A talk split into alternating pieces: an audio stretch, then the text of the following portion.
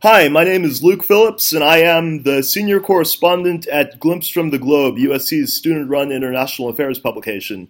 We are joined today for this first installment of the podcast interview series by the legendary journalist Mr. Robert D. Kaplan.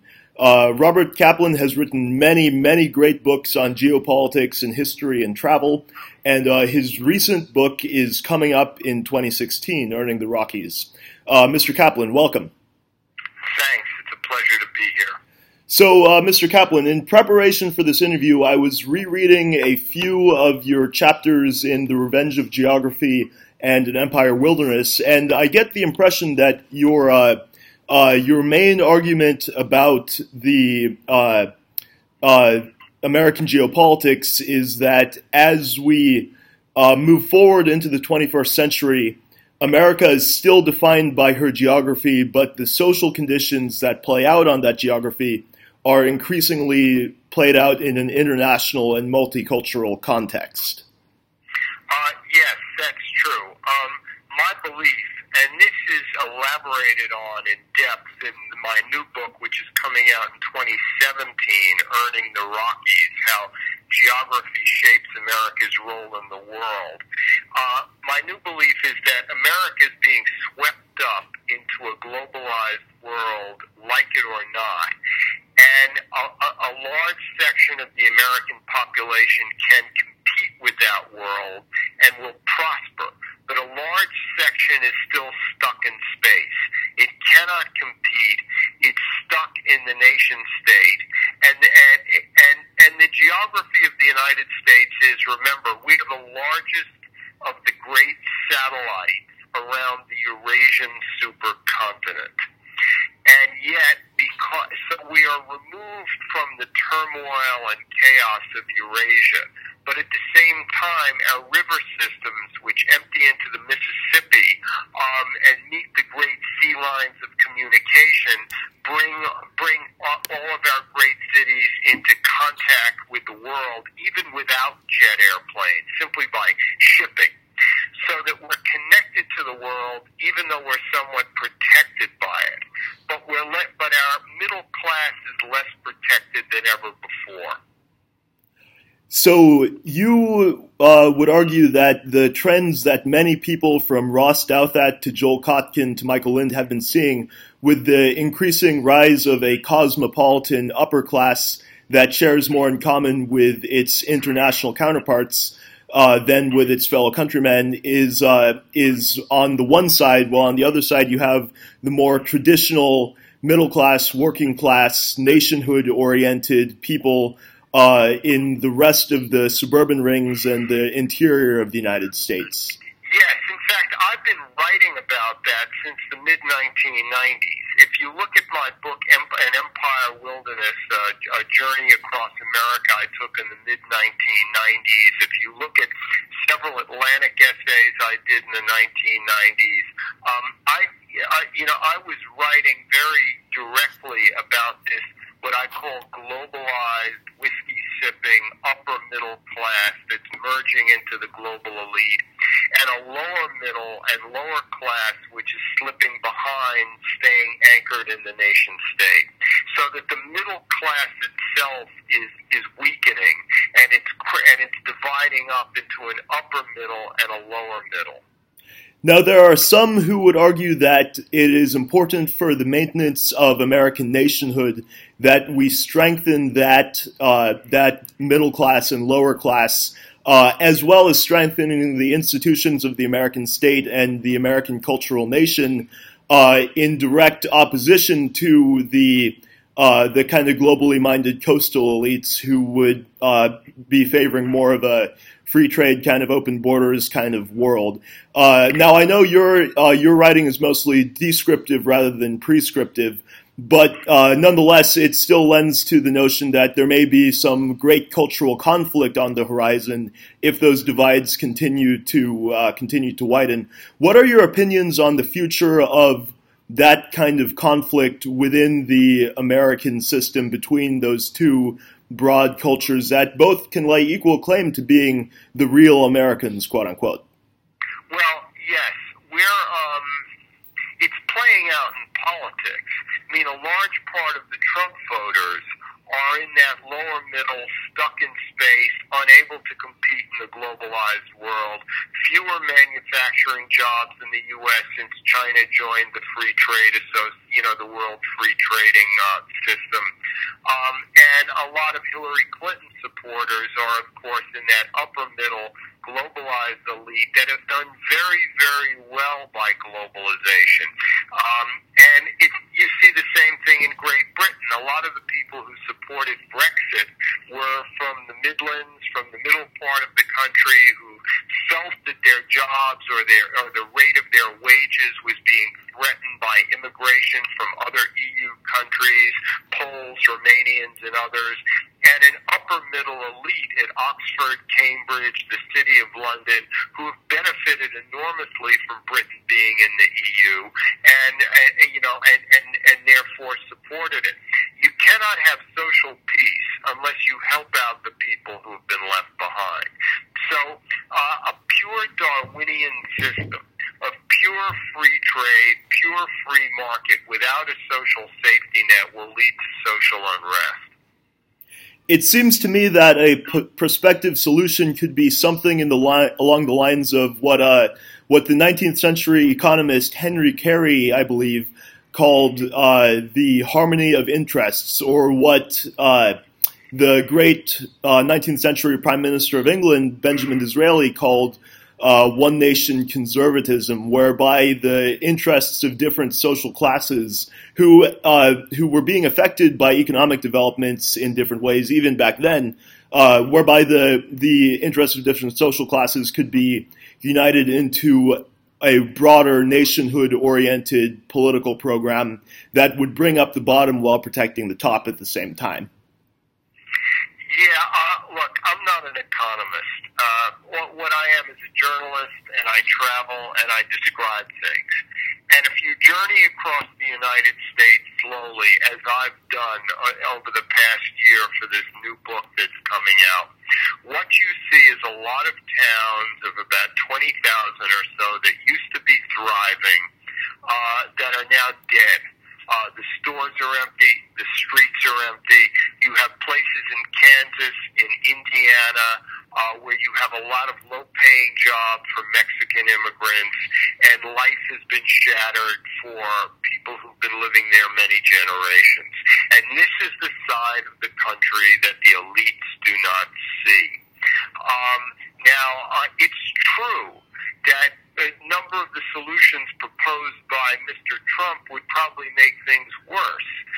I'm not arguing in support of him. I'm just saying that the social conditions away from the great cosmopolitan cities and coastlines are significantly to blame for the upheaval we've seen in this election cycle. I think you can even see it in other places than just the interior. I mean, I live in South Central Los Angeles, and the conditions around here are similar to those as I've read. So, but I want to shift the conversation towards another aspect of your thought. So, in the last chapter of The Revenge of Geography, you argued that the United States would become something like a north-south oriented Mexico to Canada kind of regional uniter of Latino and Anglo cultures in the Western Hemisphere.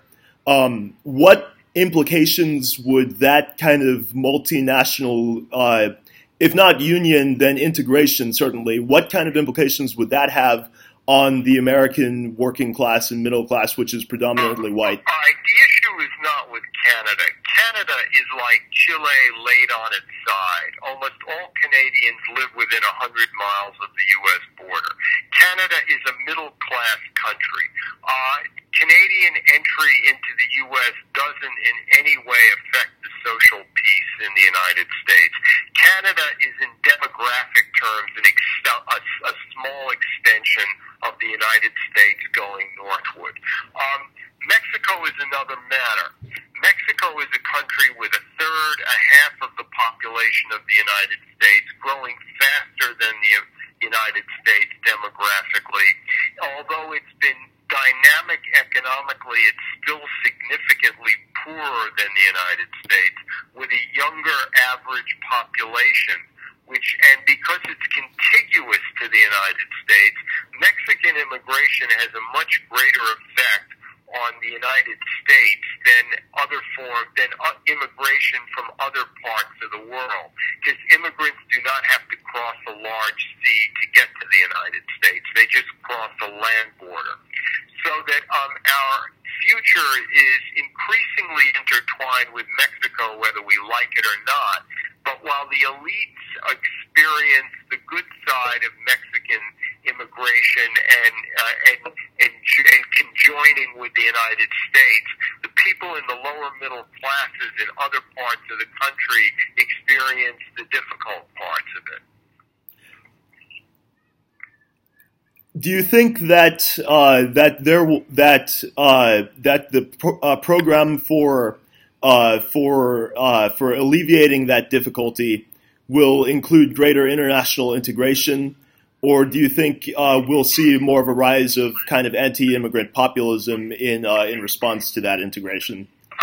Remember that the United States has been friendly to immigrants not all of its history, but during parts of its history. There have been decades when very few immigrants were allowed entry. There have been decades when many immigrants were allowed entry. It's always been regulated over time. So I do not see unlimited immigration into the United States. But what I do see is, despite the populist upheaval, the world is increasingly converging and integrated, and crises are converging with each other, so that we're facing like one large conflict system in a way that we haven't in the past. It'll be interesting to see. Well, I know the late Robert Pastor wrote some stuff on what he called the North American idea, so I'm sure there's reasoning for looking more into that. So my final question, kind of question basket that I had for you, Mr. Kaplan, revolves around the question of American identity and American geography, somewhat in line with what Frederick Jackson Turner, the great historian of the progressives and the West, discussed when he was talking about the relevance of the frontier to American democracy. Now, in An Empire Wilderness, I recall you discussed how as these social changes take place and as the frontier truly closes in ways that Frederick Jackson Turner never would have known, America becomes more of a cosmopolitan entity that integrates itself with the rest of the globe, which may be a positive development, but yet at the expense of what you called the Homeric age of American identity and the Homeric age of great exploits that defined what America was. And you suggested that there would be a kind of disconnect between the traditional military patriotism with the new global cosmopolitanism. My question is, do you think it is possible to maintain a semblance of what we would recognize as American nationhood and American identity amidst this increasingly globalized world and amidst this increasingly multicultural North American continent? Well, we're going to have to, because without a sense of American identity, without a sense of pride in American history, without a sense of pride in settling in the temperate zone of the continent with all of its cruelties, nevertheless, if we have no pride in that, it will be very hard for us to be active and to do good in the world. And so it's important to maintain some of those institutions, regardless of the challenges that there will be to maintain those institutions. Absolutely.